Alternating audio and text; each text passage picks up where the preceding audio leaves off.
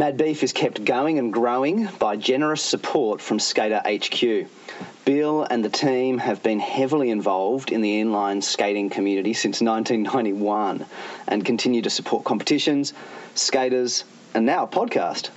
You can visit Skater HQ at one of their Sydney shops or shop online at skaterhq.com.au. Also, big thanks to our Patreon supporters. It really means a lot. If you want to become a patron of the podcast, find us on Patreon and pledge a monthly contribution. Even just $2 a month would be a huge encouragement.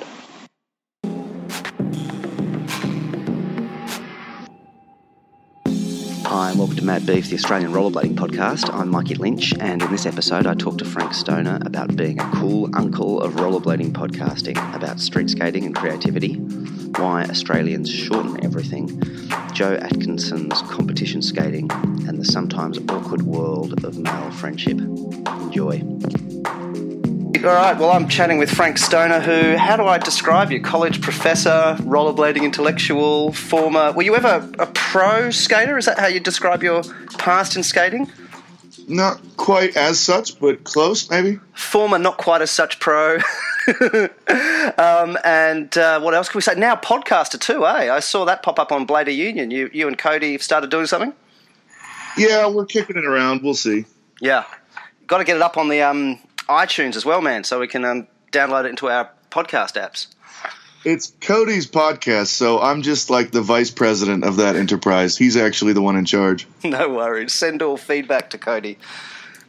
The plan for that is how'd that all come about? What's his vision there, do you know? Cody and I just we're good friends, and we talk on the phone about once a month, and we usually have pretty good conversations, like an hour or two long. Yep. And he got the idea to just basically start recording them. Right. It's really great seeing that just a whole bunch of new media popping up just in the last couple of years, just new, you know, using this kind of format particularly as well as video stuff. It's been good. Yeah. I definitely think so. And I think that the Back to Blading podcast that Law and Ben are doing is really fantastic. Absolutely. And there's a bunch more. The True Spin podcast is good. I wonder if there's more people doing podcasts than skating anymore. That's a depressing thought, isn't it? But look, it's in some ways, if there's more people doing podcasts sharing their particular take than people squabbling on message boards and forums, that's probably a good thing. I think that's true.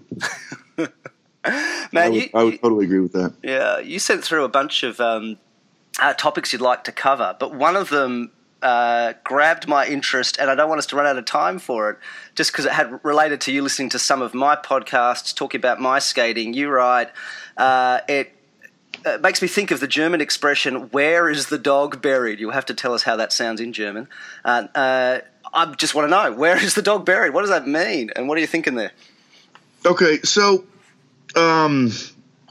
I'm happy to get right into this. I would rather have had us maybe have a touch of a warm-up, if you don't mind. Yeah. Let me preface what I'm about to say with the following.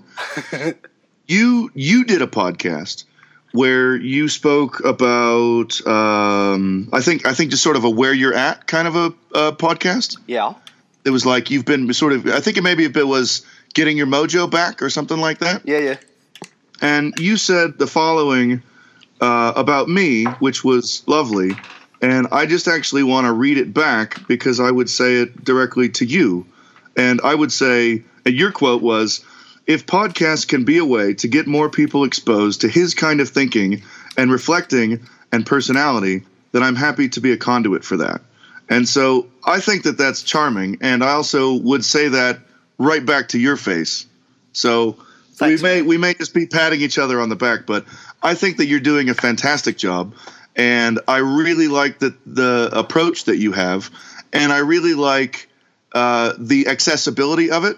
I was just on I recorded a podcast that'll be out tomorrow morning with the Back to Blading guys, and unfortunately we ran out of time but for the recording portion, but then we talked for probably a further half hour after we were done recording.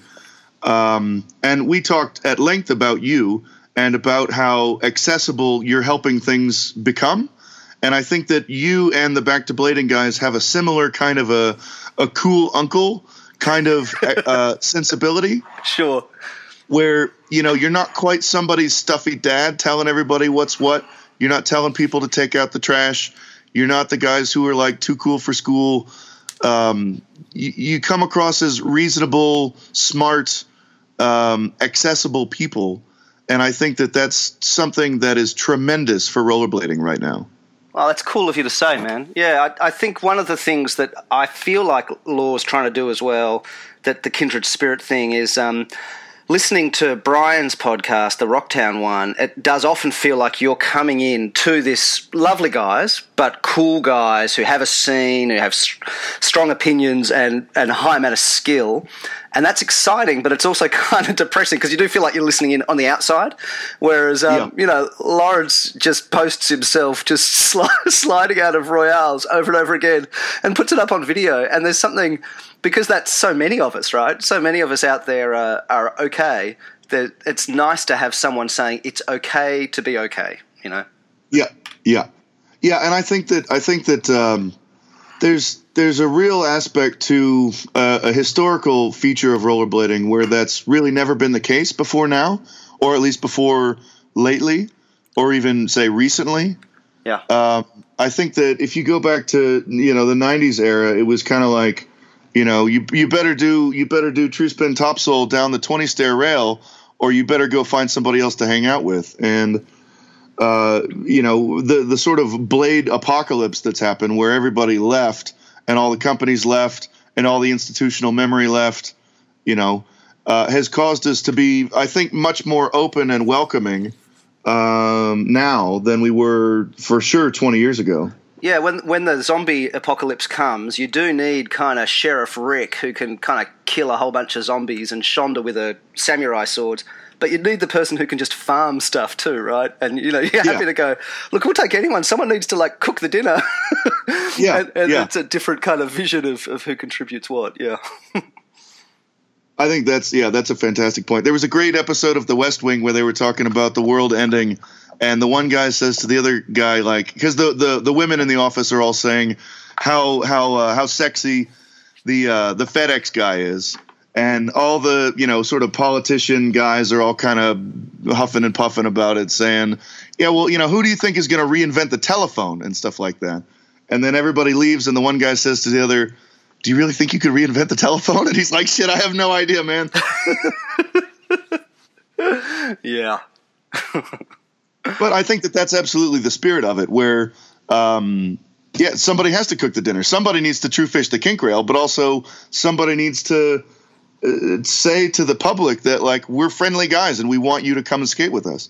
Yeah, and having been in a lot of things, right, like, as you know, I work in sort of church ministry, and there's intuitive people who are, like, kind of unconsciously competent. They know how to do stuff, but they're doing it intuitively, and they can't. They're not necessarily great teachers or coaches because they don't quite know how they do it, and they end up saying things like, you just do this. And it's like, well, you just do that. But, you know, and so similarly, I don't know if you heard the podcast where I was talking about a local skater here, very talented, and he was sort of saying, oh, you just get in the right body position. That's all it is. You just get in the right body position and it all works. And it's like, yeah, man, you do that and it all works. But I get in the right body position. I just hit my shins, you know. And so that's where, again, having people who because they're not great, have to break it down a little, a little more kind of piece by piece, can again be a help. And I think that's what Lawrence is very, very consciously doing, for example. Yeah, but I don't want to let you weasel out of it. I think that you're doing the same thing. Yeah. Yeah. And I think that you're doing a great job also, where I think that you come across as exceedingly human and very, very approachable. And, you know, I would also add that both you and Law are both super smart, awesome guys. So, you know, you both have the same sort of set of things going for you. Cool. Well, thanks very much, man. I feel very warmed up, so hit me. Okay. So the German expression, where's the dog buried? Well, I'll try to keep a classical rhetoric lesson out of this, but it's a kind of a do you, in your studying and in your work, do you run across a lot of like rhetorical figures and that kind of thing? Yep. Okay. So there's a rhetorical figure called Parrhesia. Are you familiar with that? No. Okay. I mean, there's like thousands. So like if you haven't heard of one, it's like you haven't heard of a specific kind of oak tree. It's really not a big deal. Spelled? But, what's that? How's it spelled? P-A-R-R-H-E-S-I-A. Parrhesia. Uh-huh. Yep. And Parrhesia is it's a kind of a truth-telling kind of rhetorical device where the idea is that you're giving somebody what I would say or what Americans might say is like the straight dope. Yep. Like you're telling maybe a harsh truth to a good friend or something like that. Yep. It's in the lowbrow, it's kind of like getting somebody to come away with you and let them know that they haven't, zipped up their fly on their trousers. Yep. Where it's like, hey man, your fly's down. But it's also meant to be discreet but sincere, and isn't meant to be particularly, hurtful or something like, hey, no offense, but you're dumb, kind of a thing. it's meant to be more along the lines of, listen, man, I don't think that girl's right for you, kind of a thing. Yep. There's a lot of different people who've written a lot about it. It has a lot of history in the Christian tradition of Christian rhetorical theorists, basically. Mm-hmm. Yep. Because they imagine that that's what they're doing, and it causes a certain conundrum for the Christians because if you're in the business of persuasion, then all you're ever doing is just telling the truth. You're not actually trying to work it in any particular way to get them to see your point, because you're only telling the truth. And so there's some question about whether, like for instance, Christian ministry, of whether it's rhetorical at all, because it's not really just persuading somebody to choose one brand over another. Yeah. In theory, if you believe in the truth, then you're telling them the truth, and there's really nothing to persuade them about. It's the truth, or it's not. Yeah. So anyway, sorry. That's a bit more background maybe than I wanted to give. No, that's cool though. Yeah. The German expression "Where is the dog buried?" In German, I think that there may be an actual expression for it, but in German, I think most Germans would say it like "Wo ist der Hund begraben?"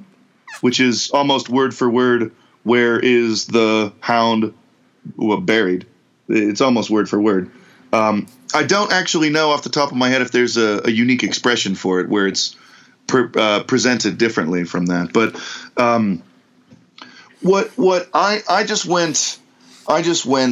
so I was doing the podcast maybe a month or so, maybe more ago with Stephen Johns from True Spin. Yep. And I had a whole bunch of Pepsis to drink, and so I was awake for like way long after that than I wanted to be, and we recorded late at night. So anyway, I listened to all of your podcasts right after that. And a bunch of the times, I feel like, to use like an American football metaphor, I feel like you bring me right to the 1 yard line, and I want some extra thing that I'm not getting, and that where is the dog buried is a little bit of a kind of a and now what, or like what's the actual point, because I think that you bring me to the 1 yard line, and then like there's something else that I'm wanting. And so the two examples that I wanted to give you were the skating in school playgrounds that you did probably a month ago now, maybe more, and I think that you've got a really good insight that's right there.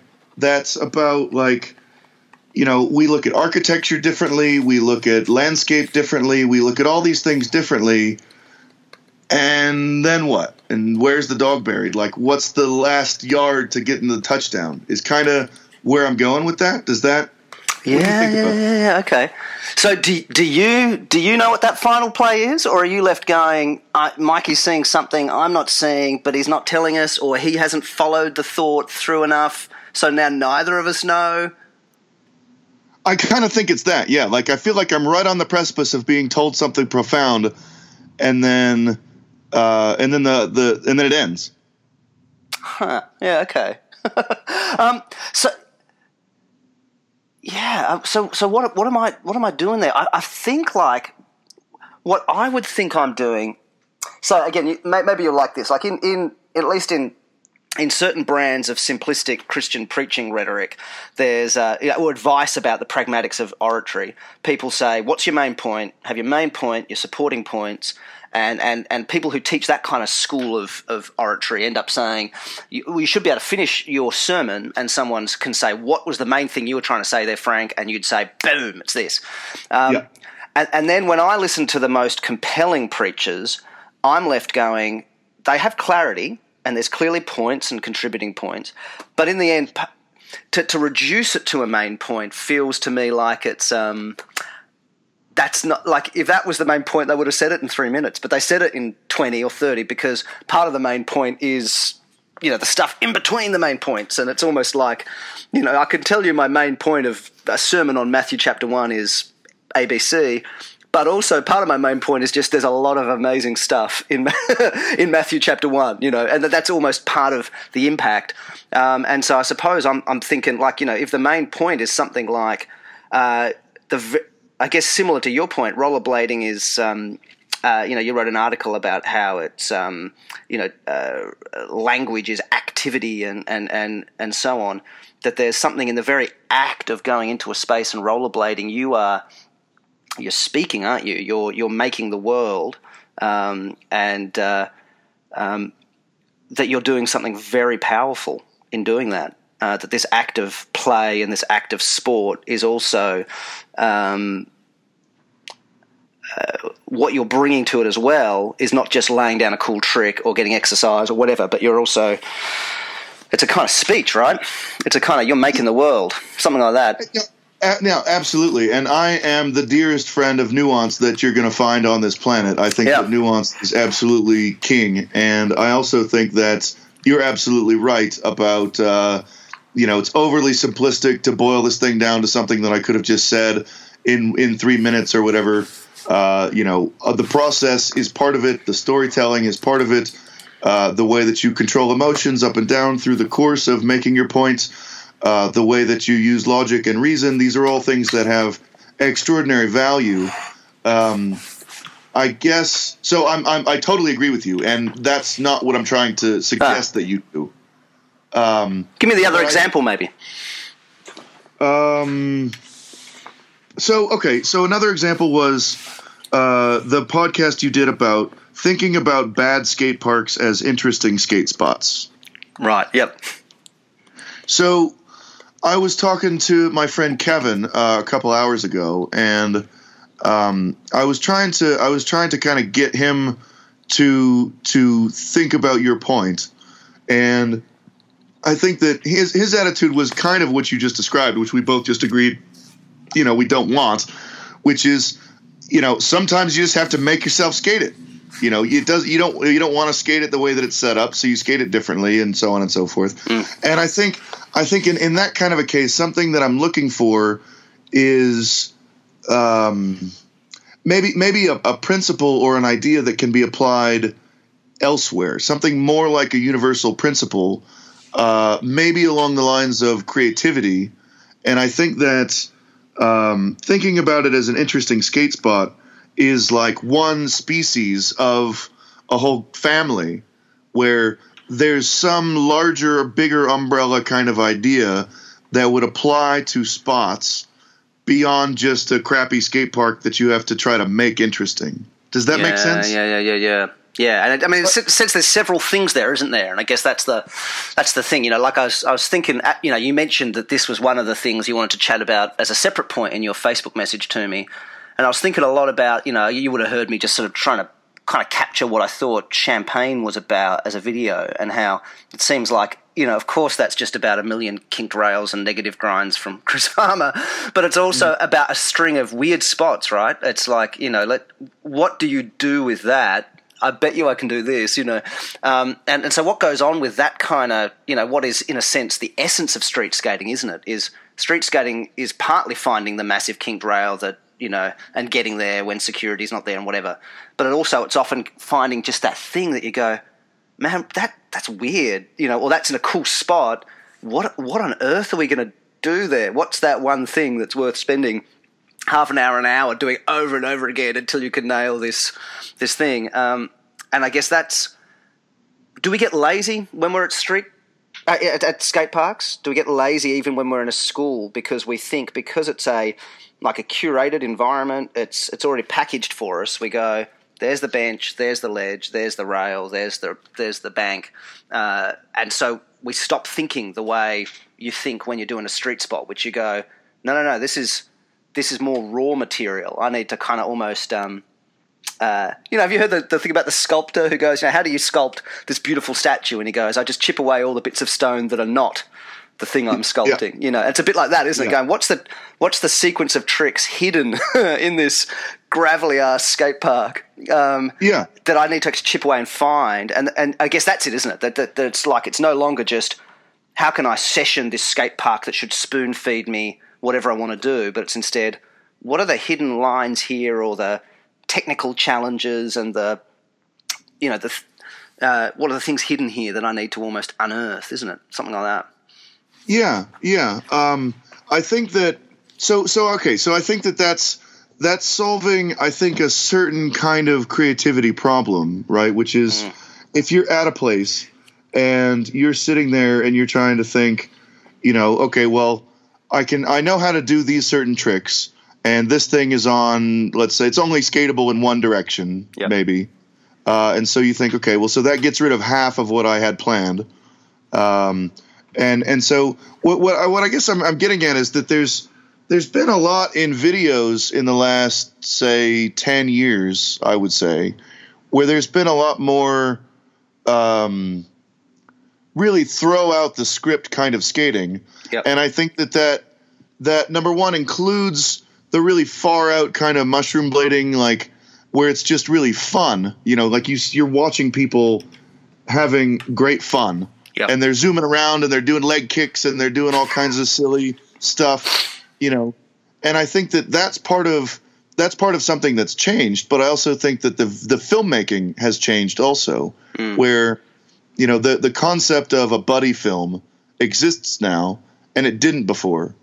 And that's something that I would point to, going back to the kind of accessibility stuff where you and your friends go out and skate the box and put together an edit of y'all skating the box in the driveway. And then maybe you knock back a 6-pack of beer after the whole thing is over, or maybe not, I don't know. But fun, I think, is a dimension of rollerblading that has kind of come to the fore.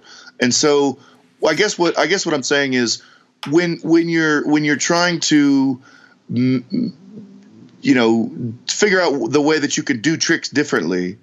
I think that that's right on the precipice of like an explosion of creativity that points, say, in a direction where fun is now included rather than figure out a way to do a left foot sole grind instead of a right foot sole grind. Yeah. And again, I don't want to be simplifying your point because I think that there's a kernel there that I really just feel like I feel like just one more step, and it's a blow the thing wide open kind of a deal. Yeah, it's good. Thank you. I think you got to let that sit with me, man. I think that, I don't know if there's anything I can, anything more I can bring to that right now, but I appreciate that, and that's cool in itself, I suppose. I mean, one of the inspirations, you mentioned mushroom blading, and obviously those guys are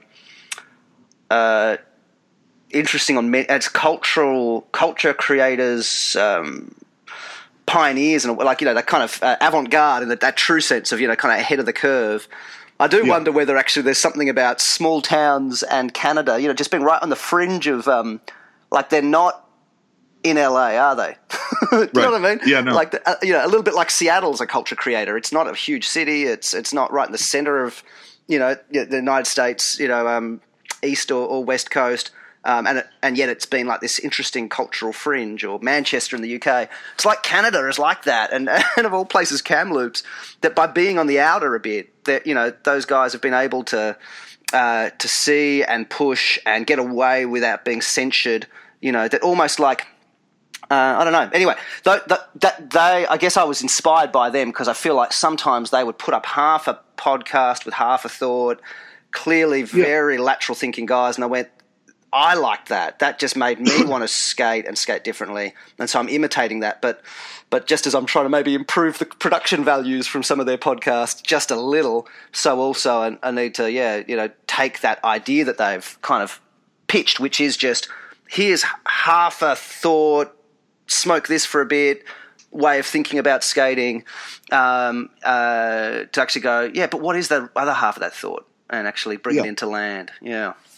Well, so something that I feel that, like, when I go out and skate with people, and even when I skate, like, even whether I'm with people or not, I personally find that one of the great values for me in having rollerbladed this whole time is when I have maybe set my sights on some particular trick, right? Yeah. And maybe it's what I would call like a cusp trick. Like maybe it's just above my ability, or maybe it's a trick that I could do really well a long time ago, but I haven't done it lately, and so it's going to take some falling down and some bruised ego and a lot of that. But I find that when I watch somebody really make a commitment to doing something where they're going to fall down 20 times and then they finally in the end get it, there's this tremendous kind of moment of pride, I guess, or moment of accomplishment might be a better way to put it, where I set out to do something and it took me a half hour and I fell 20 times on my back, you know, not even getting close, and then finally did it. What that says to me is, like, we watch these video sections where, you know, you get the odd fall where you like in the middle of the edit you weren't expecting, and it sort of helps show or build the risk. Yep. You know, to show that, wow, you know, he actually went back and pulled that off, or you know, whatever. But I it's almost like I would sit there and watch one of these sort of like great moments in sports history, you know, BBC kind of things where somebody just by force of will, you know, committed to something and saw it through and got it done. And there's this great like release of tension in the shoulders that you see in a person. And then they like walk up the stairs and high five the guy who filmed it or whatever, and it's all good or whatever. But I think that there's like a really spiritual human moment occurring right there. Yeah. And so, like, I think that what the way that I feel about that and the way that you feel about having this insight about skating school playgrounds, or skating seeing a schoolyard as a play kind of playground, or imagining a bad skate park as an interesting street spot. I feel like all three of these things are kind of one level down from a transcending idea that would really hit it out of the park. Do you know what I mean? Yeah. So I'm not necessarily asking or putting the burden solely on you.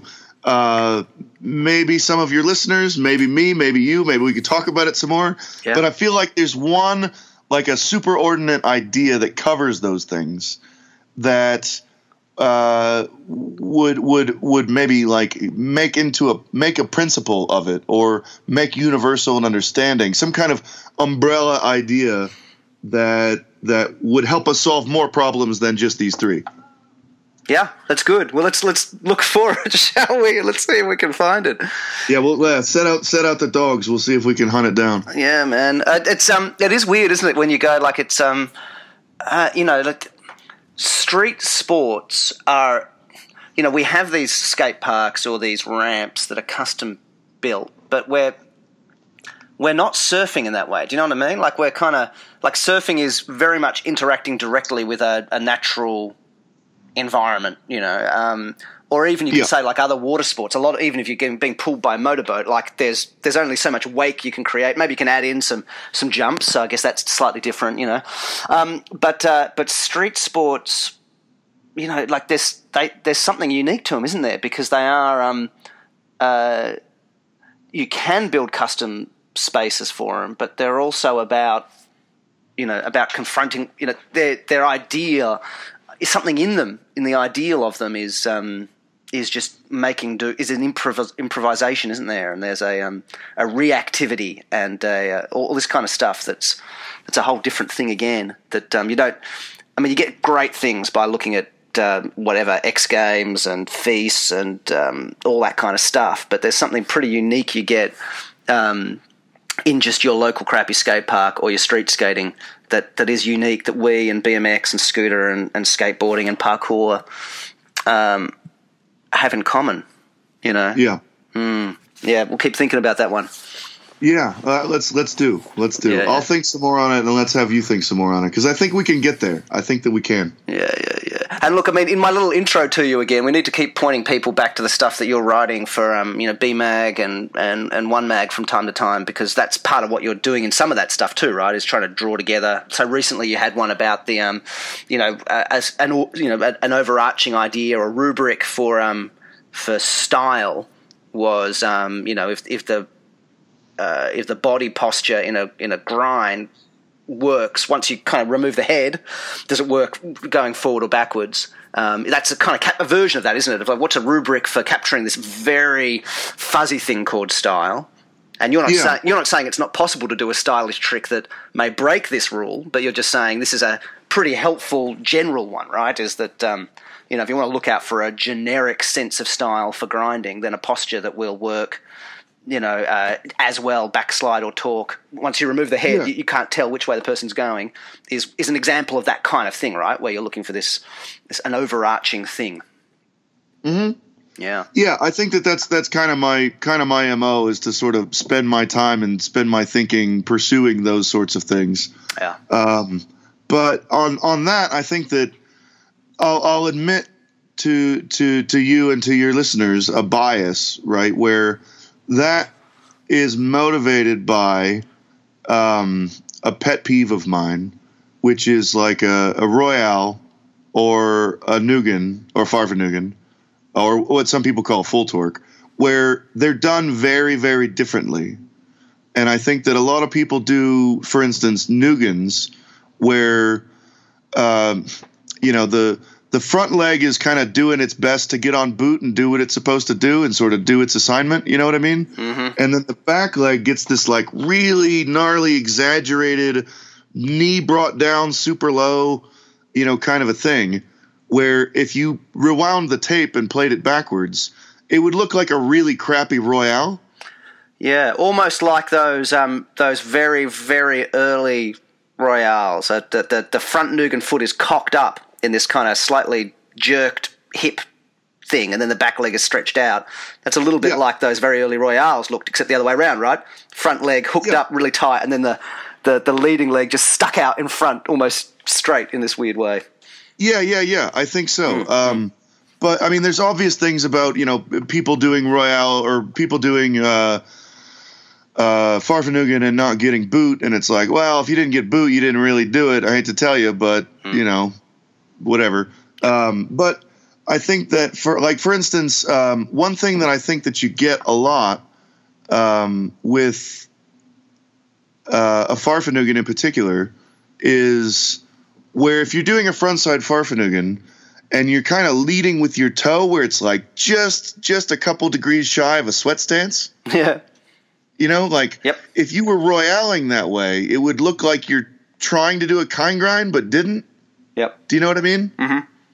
And so I guess when you see a really well-balanced trick where the body has a certain symmetry, the feet have a certain symmetry, there's a kind of a grace and a kind of an ideal form that I think that we're seeing, where in a lot of cases, if you covered up the head, it wouldn't be totally clear which way the person was going, particularly on a rail like the one that I posted of that guy, Falcon Got, doing that front torque, where a lot of people looked at that and said, well, he's way off balance. He's clearly doing a backslide up the rail. And I'm saying, yeah, but if that were a front torque, that would be an amazing front torque. Do you know what I mean? Yeah. And so that was kind of my motivation. But I also think that it is – at the same time, like, the reason that I can sleep at night is to say that I'm not just trying to clown somebody who's learning how to Royale or who's learning how to Farfanugan. I'm trying to go up one level, one superordinate level, and make a general principle that's accessible. And then I also have a second sort of ulterior motive, which is to slowly write articles that build a profile for a fairly objective way of assessing the style of a whole trick. Yeah. Because I wrote an article a long, long time ago about the jump on, and you basically can tell how well that person's brain did motor planning. Like your friend was saying, you just get your body in the right position and you just do it. Yep. You know. And so when someone is really talented, what you'll see is that there's a moment just before their feet hook onto the rail or to the coping or to the ledge where their feet are actually already in the right position, and it's as if they've lowered their feet down as if by a crane in the right position, and they locked on and started their grind without having to make any adjustment. Yeah. Whereas if that's the final cocking the ankle sideways to get the sole plate fully on, that kind of thing that is, you know... Yeah, exactly. Now, let me ask you about this, and I don't want to trash talk or whatever, but Joe Atkinson in competitions is a whole other beast. Like, I what's going on with that? Because, I mean, he is an amazing skater, but I feel like part of what, for whatever reason, is giving him... I often watch runs, as I think you heard me say in one of the ones, where I go, I'm looking at Takeshi Yasutoko and I'm going, that's a better run, but there is something wild and almost like he's about to fall off sideways and the arms are going everywhere and there's ungrabbed airs and there's that too, right? That's a different kind of thing again where you're going, I'm not sure if I can capture what judges seem to see and love in Joe easily in a way that would capture the neatest, cleanest run by, you know, CJ or Takeshi or something. There's something else going on again there, which is weird. I don't know. Do you know what I mean? Yeah, I do. And I think that one of the things, you know, when the judges tell you, you know, I think that a good judge would actually have like a meeting with the skaters before a contest and say, what are you actually being judged on? Yeah. There's the famous examples of bad judging systems where you are literally counting tricks, you know? So whoever did 10 obviously did better than whoever did 8 tricks, you know? And I think one of the things, as I've been a judge for a long time and in a lot of different contests and events and things, and one of the things that I honestly have a hard time not having a bias against is bad character, where you see people cutting in line, snaking people, being a jackass, you know, all that kind of stuff. And, you know, it kind of poisons me against somebody. Even if their skating is objectively better, I'm still judging that skater's merits on, you know, are you just being a jackass? Like, well, I don't really want to give first place to the guy who's just a jackass. You know what I mean? Yeah. And I think that in the same vein of what you're talking about with Joe, I think that when things are too clean, it almost feels robotic and like there's no heart. And so when you see a guy, you know, doing a frontside down a long handicap rail, and he's waving his arm, you know, and you just want to fight. You just want to fight for him. Come on, man, you got it. He's kind of humping the air a bit to get the hips in balance. And swinging the waist back and forth like that. And I feel like that's that kind of underdog spirit where, you know, we want to root for the guy who really pulled it out, you know. And this is what I was saying before. Like, I can't do hurricane top mistrial first try, but I might, you know, be 2 beers in and decide, all right, you know what, I'm going to do it. And that's where it's fun, isn't it? Like even in a competition, the second or the third run has that, doesn't it? You go, you went for that, you missed it. You didn't do it the second time, so your second run could be clean. And then in the third run, which wasn't perfect, you nailed that, whatever it was that you tried. Yeah. And so I think that we have a lot of bias towards the sort of narrative or the storytelling of, you know, really wanting to cheer for an underdog, you know. And so I think that his skating shows a kind of an effort, and it helps communicate a difficulty. Whereas, you know, you look at Takeshi or somebody doing like a flat spin on the quarter pipe, and it's like, well, he did that like he was having his cereal for breakfast, you know? Yeah. Whereas somebody who just barely pulled it out, you know, they land with their leg dragging, you know? Yeah. Where you really want to cheer for it. And I don't know who's judging the FICE contest nowadays, but that to me sounds like something that I'm familiar with. That kind of grit, you know what I mean? And that's the thing that you know, I do think still is there in those in like watching those feast competitions compared to watching snowboarding at the Olympics. Again, I think that was in a podcast before that I've done that, you know, amazing But in a sense, that has just, it has totally sunk down to just difficulty and amplitude and style means basically just cork spins as high as you can. Yeah. And that's it, basically. And it's just how high, how many rotations, and that's just nowhere near as fun as watching a flip and a grind and an invert and a, oh, did he just do that? And you know, that, yeah, that, it's nice that that still seems to be there, you know, but not in the Olympic level, but elsewhere. There's still a, oh, right, he did that kind of weird parallel stall and it was just high. That was it, you know, and then he did whatever, you know, Takeshi did some sort of goofy sort of wheelbarrow grind or something, you know, that kind of stuff where you're just going like, that's, yeah, that's, that wouldn't be in the Olympic judging world of mere prerequisites sort of thing, or it's harder to capture. Yeah. I think that kind of a comment, and I really appreciated hearing that one when I heard it. The one where you were talking about, I think you were talking. You have a daughter, is that right? Yeah. And you were talking about her, where you were saying, I can't remember what you were saying, but I don't know. Anyway, that was the same podcast, I'm pretty sure, of yours, and I really liked the just the sheer honesty of it, where it's like, yeah, well, I don't really care if it's a 1260 or a 1440. After you reach some point, I just don't care anymore. It looks robotic. It's uninteresting. It's. I mean, I hate to say it, but like boring. Mm. It's depressing to say that, but yeah. But I think that it's really valuable for you to just come out and say so, because I think that there's too many people who are going to be too sort of what's the word like starstruck. Mm. By how much money, how big of an event, you know, how nice the cameras are, like how good the production is.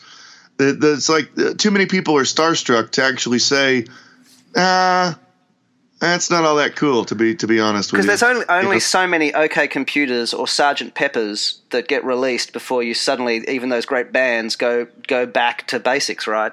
And do the acoustic, do the White Album, you know, or whatever. Go back and say, yeah, we can do that, you know, with 12 track and cut up and backwards tape and whatever else and whatever. But sometimes we just want to jam, and both. There's both, place for both.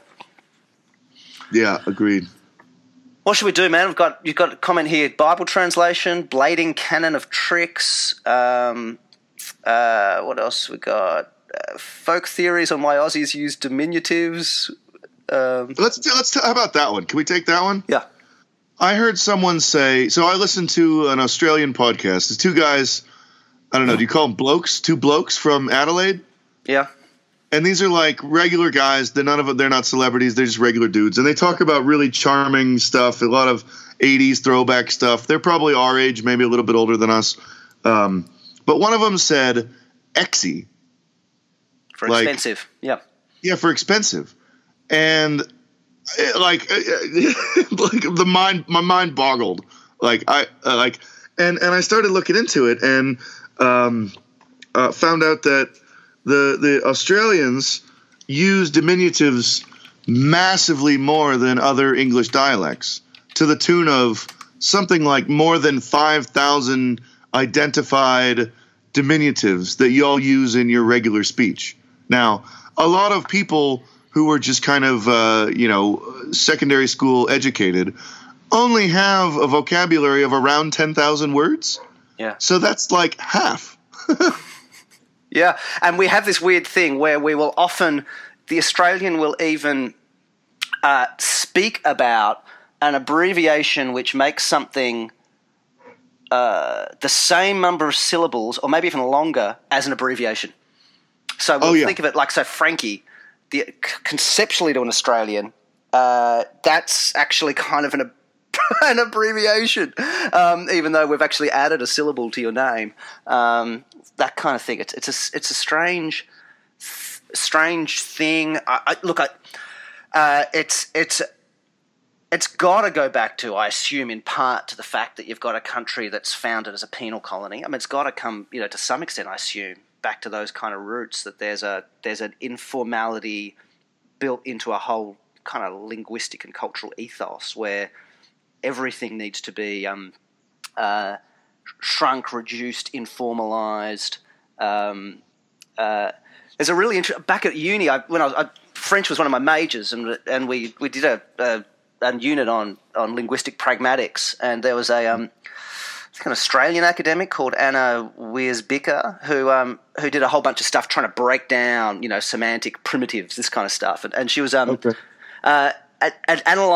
the Aussie use of bastard, and how when I say you're a bastard, Frank, that's a very strong, I've taken this word that means someone born without, married parents, and now this is very strong derisive. What a bastard! That was a bastard move. That's a very strong, shameful kind of, word. But if I add poor in front of it, and you're a poor bastard, then suddenly that is a deeply empathetic comment.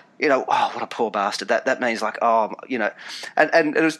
So there's this strange thing going on in the way Aussies think about framing words, where we'll spin something that's vile to something that's really like. So poor bastard isn't just pity. There's compassion and there's fondness woven into it as well. So it's not just you are wretched and pathetic, poor thing, but it's you're wretched and pathetic, and I care for you. And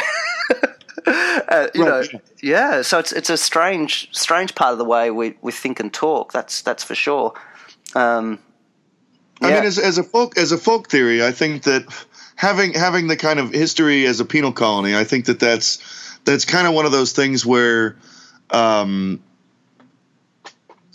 it's real easy to make a folk theory out of that, you know. Yeah. And I think that you could probably point to a lot. Like my impulse there would be to say, if you've got a country with a reputation for being England's penal colony or South Africa's penal colony, I don't know which, then that to me suggests a need for people to show an additional friendliness. Mm. Like, look, I got caught, like, not doing my taxes right. Like, sorry, but like, I'm not going to hurt you. You know what I mean? Yeah. And so you're trying to like demonstrate that you're not a threat. Yep. And so you use a lot of diminutives. Possibly. But yeah, I mean, again, it may also, because there's origins as well. I haven't studied anything to be able to say one way or another whether that's the case. It just, given that background, a way you could test it would be in part. I mean, Adelaide, I think, is one of the few places that that wasn't founded originally with a penal colony purpose. So it'd be interesting to compare whether demonstrably South Australian expressions have less of that. Oh, okay. Than Tasmanian or Victorian or Perthian. So that'd be an interesting kind of – that would be a way that perhaps you could test that. I mean, another thing could be, because Ireland and Scotland have variations, where they – they we meaning small before – that'll pop up unnecessarily all the time, right? Like a wee lad or something? Yeah.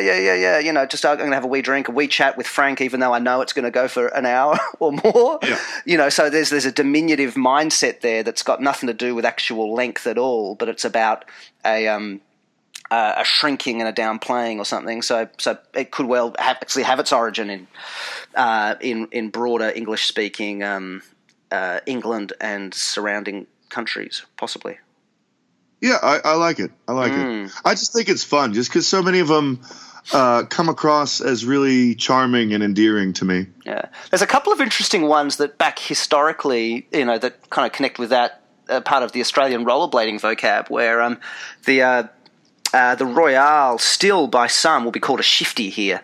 Now I like Royale so much. Partly, I think, because of the Pulp Fiction dialogue, Royale with cheese. But yeah, shifty's the Aussie expression, and at least at one point, I remember seeing in some old Daily Bread that they used to call a natural trick a habitual or bitch trick, and an unnatural trick a non-habitual or no bitch trick. And I don't think that one survived at all in Australian rollerblading. Is that what that meant? I think so. Oh, my God. That was in some of the T-Bone movies early on. Yeah, right. They would do like a bitch and a no-bitch section. Wow. Okay. I think that this is all really good, and all these podcasts are fantastic. One of the things that I was talking to Back to Blading about the other night was about a need to preserve the history Yeah. And to hear some of these stories, because my argument is that we don't need a reason to preserve the history, because we don't know what problems we're going to have in the future. So if we keep everything around, you know, like hoarders, then the thing will be accessible regardless of what problem it is that we're trying to solve. Yeah. Do you know? Yeah. So what I'm getting at is I'm really happy to have heard that, because I watched the T-Bone videos for I don't know how many years, and you know I never understood what that meant, and now that's one little node, one little connection, yeah, where I've got a shared context that I never had before. How about that, man? Well, that's great. There you go. My gift to you. That's brilliant. That is brilliant. I'll tell you another one, and this is a funny one that I was going to do a separate podcast on, but you know, it was only when I came back to blading that that I joined the dots about sole being a pun on SOLE, the base of your foot, because I learned that through reading. I learned it through Daily Bread 1 and 2. That's how I learned what that trick was called first. And so because I saw it, and because it was spelled SOUL, as in, like, you know, the internal, you know, spirit of a person, you know, a bit like a homeschooler who has a massive vocabulary but has never heard certain words said, and so might pronounce them all wrong. In the same way, I just never thought the pun, because, you know, I just saw it as SOUL, so I assumed all the other tricks, you know, seemed to have no logic to their naming. I don't know. They didn't mean anything, so I didn't even think to look for a meaning. You know, that SOUL, soul grind, made as much sense as Smith grind, which it was also called early on, or Mies, or whatever. You know, it just was whatever. And so it was only coming back, seeing the soul plate as a thing. And I think maybe even the first few times I thought that, I went, yeah, because it's the plate that you do the SOUL soul grinds on. You know, it took a while before the penny dropped and went, oh, crap, of course, I'm an idiot. Of course it's, you know. And so there's another weird example of those kinds of things. You don't, you know, think to, you know, my sons both are really into to soccer, to football. And, you know, they call that, you know, the studs on the plate of a football boot a soul plate as well, but SOLE, of course, rather than, you know, SOUL. So yeah, anyway, that's another strange version of that, where you could actually skate for years doing soul grinds for years and never even realize that it's a grind on the sole of your foot. Right. But I think that it's become that, though, where it is the soul of rollerblading, where in my mind that's a perfect, well-motivated, linguistically well-motivated name for that trick, because accidentally genius. Yeah, and it's the first trick that's ours. Yeah. You know, it's not a 50-50. It's not a skateboard trick. It's not a bike trick. It's the door to the vast complexity of what we can do, right? Yeah. Yeah, absolutely. And so, yeah, I think it is that kind of accidental genius. But I think that names that stick well and are well motivated tend to appear that way. So one of the reasons that I would point to that is that I think in New York City and in a lot of other places, both around the U.S. and around the world, there were a lot of people calling it a Smith grind. But funny how that didn't stick, and soul did stick. Was there one that was a soulless as well? Was that one that was played with at one point that didn't stick? What was that? So I actually got that straight from the horse's mouth. That was Jason Marshall in VG4 doing the first ever alley-oop topside soul, which in the magazine, the little booklet that came with the VHS tape of VG4, called it a blind 270 alley-oop. Alley-oop, just alley-oop, wasn't it? Yeah, just alley-oop. Yeah, that's right. Yeah.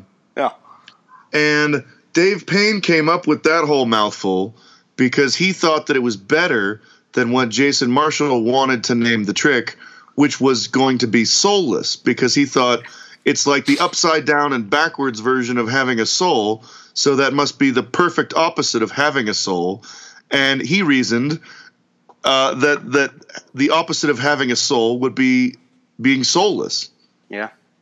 So that was his thought process, and I actually got to talk to him about it. And so I think that that's another one of these really neat stories. Yeah. That, you know, if you hadn't heard him tell you, and you hadn't heard me tell you that he told me, You've probably never heard that before. Yeah, that's cool.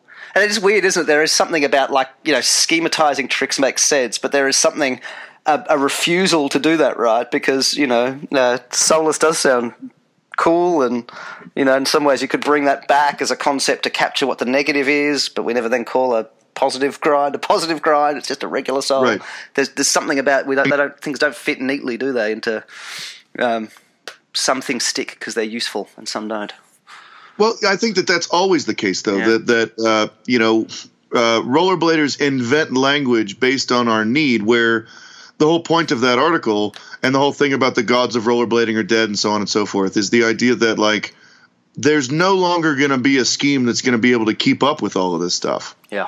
Right. The things that cause order are dead because we've just seen someone do something that has just blown everything clean out of the water, where, you know, at that time they're trying to come up with a way to name that trick, and they weren't even aware that, like, what's downstream is 300 or 400 different grinds. Yeah. You know, 12 different ways to jump on. You know, there's illusion spin, there's regular fakie spin, there's switch fakie spin. You know, there's hurricane, there's outspin, like it just goes on and on and on. And when you permutate out how many things that can be done, and then if you count switch ups, then you're talking about a basically limitless set of options, where the complexity is just, you know, the to think of complexity as a kind of chaos. It's just exploded, where the kinds of things that cause order, like a central authority like Daily Bread, or like Four in a Row or VG or one of those, as soon as you lose those central authority figures, there's nothing left to cause order. It's going to be everyone thinking for him or herself what makes sense or not, you know? So if something's useful, we're going to keep using it. If it's not, then it's just going to get thrown away. Yeah. Okay, all right. I reckon I've got about 20 minutes left, man, before I need to make a move. So let's pick it. Let's see if we can at least go for one more, and we'll see if we can do two. Anything more on Blake? Well, anything you particularly we haven't covered that you really wanted to make sure we do this time around? Well, so I think so I do, and I haven't given you a heads up on this, but I think that you're the perfect person to talk about this with, and that is that. As men in Western culture get older, we don't tend to do a good job of keeping our mates. Yeah. You know? Yeah. And, you know, you get the odd, like, you know, 60-year-old men sitting around the pub having a pint, and they've been sitting there at the same pub with the same three guys every night for the last 40 years. I think that you maybe get that in Australia. You get that here. You definitely get that in England and in Wales, for instance. But something that I think is really, really valuable about what's going on is, number one, this kind of recoalescence of people back to rollerblading, where I think a lot of us kind of, like, look at our dads and think, oh boy, I don't want to turn out like that. I don't want to be a guy with no friends who just sits here and hassles my mom all the time. You know what I mean? Yeah. And I think a really important part of that is being comfortable enough with ourselves and with our friends to be able to tell people how much they mean to us, you know, particularly men telling other men. Yep. Like, listen, Mikey, I think that you're really smart, and I think that you're a really fun guy to talk to. Like, we don't say this to each other very often, but we need to, because it's important to maintaining these friendships. And I think that too many people are probably too scared to take on the topic. But I don't think that you will, so I'd like to hear what you have to say. Yeah, I mean, you came at that through that article as well, didn't you, about how we have a kind of a move to do that a little, you know, when we're not drunk and can say, I love you, man, because we're drunk. Yeah. We use this family language as one way to do that and hide behind, in a way, to do it. Yeah, I had a really interesting case of that, where there was a friend of mine who I was just kind of getting to know as a mate through through kids and whatever else, and they posted something about male depression and male friendship and the lack of that, and I ummed and ahed, and I went, I click with this bloke, and But how do you, like, ask another man that you know a little out on a date to be friends almost? It felt really weird. And I just went, but, you know, if someone's posting something on Facebook like that, they're obviously saying it resonates with them personally. All the same feelings of almost like, you know, back in high school, you ask a girl out and what if she says no, how awkward. But I did message him. I just said, hey, man, look, I saw you post that. And I just thought, well, you know, like, you know, if you ever want to grab beer sometime, let's do it. And you know, had great, and we still regularly do it, actually, catch up and talk about all, you know, life and marriage and struggles and frustrations and whatever else.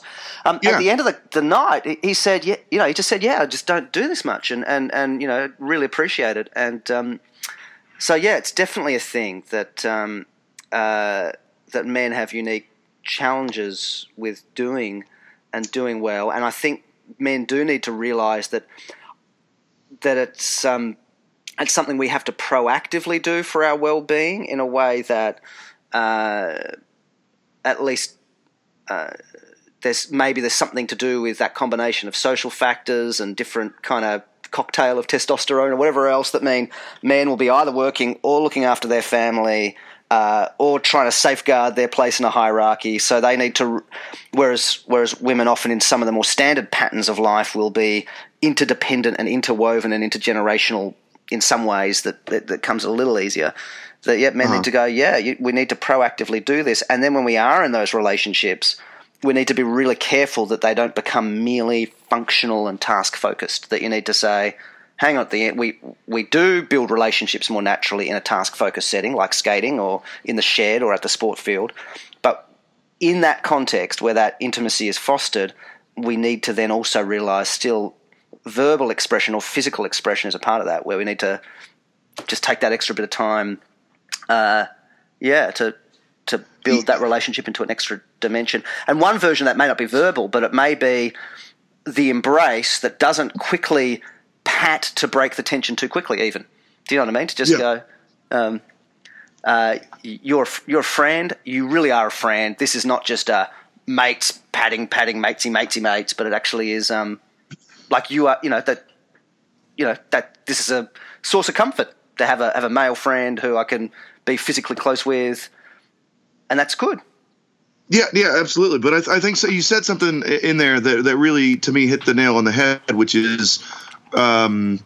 Recognizing it, like you said, that there's a how did you say it? A kind of recognizing that kind of a friendship as a kind of intimacy, and a kind of a meta recognition that that's what this is. That like we have a spiritual bond or a deep bond or. You know, you like as a human being, you want to feel like other people understand you. And, you know, we all go on podcasts and talk about rollerblading. And it's nice when somebody says, oh, yeah, I know what that's like when you're doing a front side on the handy and you just waving that arm or flexing your hips back and forth like you're humping the air. And we've all been there and we all understand that.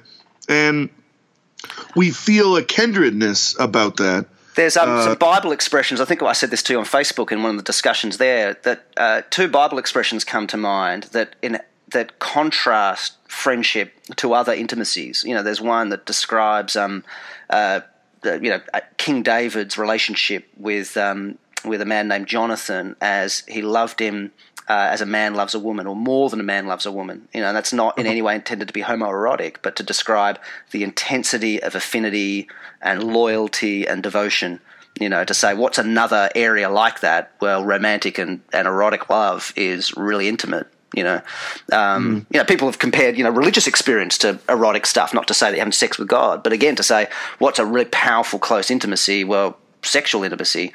So also spiritual, right. And another one is like that is there's a friend who sticks closer than a brother, I think is in the ancient Hebrew proverbs that again, like brothers are close, brothers are loyal, brothers are there through thick and thin, brothers are there even when they give each other irritate each other, and there are friends that are even greater than that, you know, and so that naming that and going there's an intimacy there that is. As deep as a woman you love or a man that you love, you know, as deep as a family member.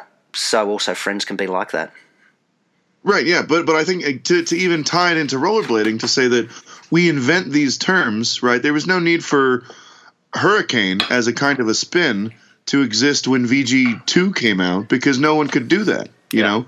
And so I think that language is always, and this is, as a linguist, I say this rather with a chip on my shoulder, which is to say that I have to always recognize that language is subject to culture, not the other way around. So part of you creating an Australian or even a Tasmanian identity for yourself is by using language in a certain way, but it's not that – it's that that's who you are, and so that's what you do, rather than you just say these magic words and that will make you a Tasmanian or an Australian or an Englishman or whatever.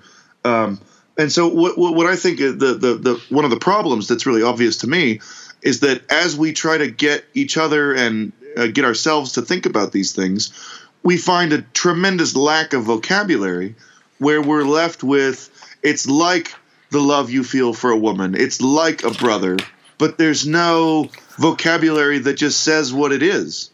Do you know what I mean? Yeah. And that speaks to the deficiency that we're up against, where, you know, my dad, who's never going to listen to this podcast, so I'll just come out and say it, it's just heartbreaking to me. He meets – so they bought their house. They moved, I don't know, a few years ago and bought a new house in a different city.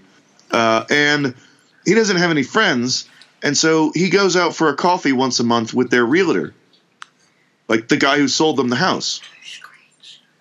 And it's just – it's like, oh, like you can't – they're not even going out for a beer. They're like, I don't even know what the hell they talk about. Yeah. Maybe they're friends. Maybe they're friends. I don't know. Maybe it's not such a bad deal. Maybe they got along really well and they think that they're both interesting and they're interested in each other, you know, and so on. But like, it's just so obvious to me that we've got such a deficiency, and we know that because there's no language that supports it. Yeah, I mean, is it possible to have something that a lot of the language is analogical? Does that necessarily mean there's a deficiency? That it may for some be deficient, or it may say that because there's something sufficiently free and so a friendship is not a contractual arrangement in the same way that marriage is, and it's not a biological relationship in the same way that family is, or legal, in the case of adoption. There is a diversity and a variation there that means our language about it can't be quite as precise, but does draw on analogies, and that doesn't necessarily mean it's an illegitimate thing. So I agree with that, and I think that even just using the word friend is a step in the right direction. Yeah. Because there is a kind of a vagueness about it, and I think that that's okay. What bothers me, I think, is people who avoid almost saying the word friend because there's too much fear. And I don't know how things are in Australia, but I think that there's a lot of tension in men in the United States where, you know, you can't be seen as soft, you can't be seen as gay, you can't be seen as any number of other things. And the thing that I was saying in that article isn't to, you know, try to shout down anybody who, you know, went to war and they feel like these guys who they were in war with are their brothers. Like, that's not who I'm talking about. That what I'm talking about is saying that someone is your brother. Like, oh yeah, yeah, me and him are brothers, man. We haven't known that guy since we were 16 years old. And I almost feel like if you just look someone straight in the eye and said, oh yeah, that guy's my really good friend. Yeah, you know, like that would do it. But people are too scared to say that because I don't know why. Yeah, maybe it's a homophobic thing, or maybe it's something else. I don't know. So I think that the general, like you're saying, could be adequate. But I also think that if we were to explore it a whole lot more, the same way that we explored rollerblading and uncovered a whole lot more. You know, rollerblading existed for 5 years before anybody did topside. And there's a whole world of topsides to do out there. Yeah. And so the language, I think, will get more precise when there's a need for it to get more precise. Yeah. Yeah, yeah. Yeah. I I think it's I mean, another aspect, you know, like you mentioned the homophobic side, and then on the other side, I think there's a kind of a when all relationship is sexualized, you know, which you could say is another strange current going through, kind of culture and so on, where everything immediately is read to have a sexual dimension, and you know, whether that's a kind of heritage of some of Freud's insights or whatever, that we sort of sexualize everything. And maybe that's another side of it as well, is in almost to recapture the fact that it's possible to have intimacy that's not therefore sexualized, that's not therefore kind of every drive is not necessarily a cryptosexual one, you know, that it's possible to have other other possible loves that don't have to be interpreted that way. So part of it's just recapturing that, isn't it? Yeah. Yeah, but I think just straight up, like, telling your friends that you like them because they're smart and they're fun to be around. Like, that's really easy to do. And that same thing that you're talking about where, you know, you get you know, butterflies in the stomach, for lack of a better term, to ask a bloke to come and have a beer with you, you know. Like, it shouldn't be scary. You walk up to somebody and say, "Hey, man, I think that you're super cool. You want to drink a beer?" And he's like, "Oh, I'm busy. How about Thursday?" And you say, "Yeah, Thursday. Perfect." And that's it. Yeah. Like, and then the problem which leads to the issues that we as a sex have in terms of mental health is that if we can't do that when it's positive and go, "Man, you make me laugh. You're a good mate. I really appreciate your friendship. I'm proud of what you've done," all that kind of stuff, then when things are dark, then we can't say that either. And we can't say, "Man, I really need a friend right now. I really need someone to tell me that things are okay." Suddenly we can't do that, and we'd rather die than do that. That's pretty awful, right? Or we'd rather go and you know, express that, you know, sublimate that through violence and go and fight and get it all out in some other really, you know, toxic way. Rather than just actually say to a male friend, "I'm really sad and lonely right now, and I need someone, you know, to be there for me, with me, keep me company. Could you please keep me company? Because I'm just feeling really dark." You know, we need to be able to do that, and it's maybe easier to do that when you're needy if you express those positive feelings when you're not so fragile. It's like almost like a, you know, not to make a capitalist metaphor, but like it's a kind of a piggy bank where you pay in so that, you know, you can get it back out and when you need it. Yeah. And maybe that's a helpful way to think about it. Maybe it's not. I don't know. But maybe for some people it is. It probably isn't for me, but I don't know. I guess I kind of act that way, so maybe I do think that. Yeah. So I mean, that there's a thing out there for listeners, is in whatever way works within your sort of culture and stuff, make sure you actually express to the friends in your life, including the male friends in your life, that you appreciate their friendship. That's definitely a good touchdown point for people to do. Hey. Yeah, absolutely. Man, I appreciate your friendship and I admire you, and I'm really amazed that it's gone from being you, someone I listen to another podcast, to us being able to enjoy this global friendship for the cause of rollerblading. It means a lot. Yeah, me too. Absolutely. Right back at you, sir. Take care, and we'll chat again soon. Okay, take care, Mikey. See you, man.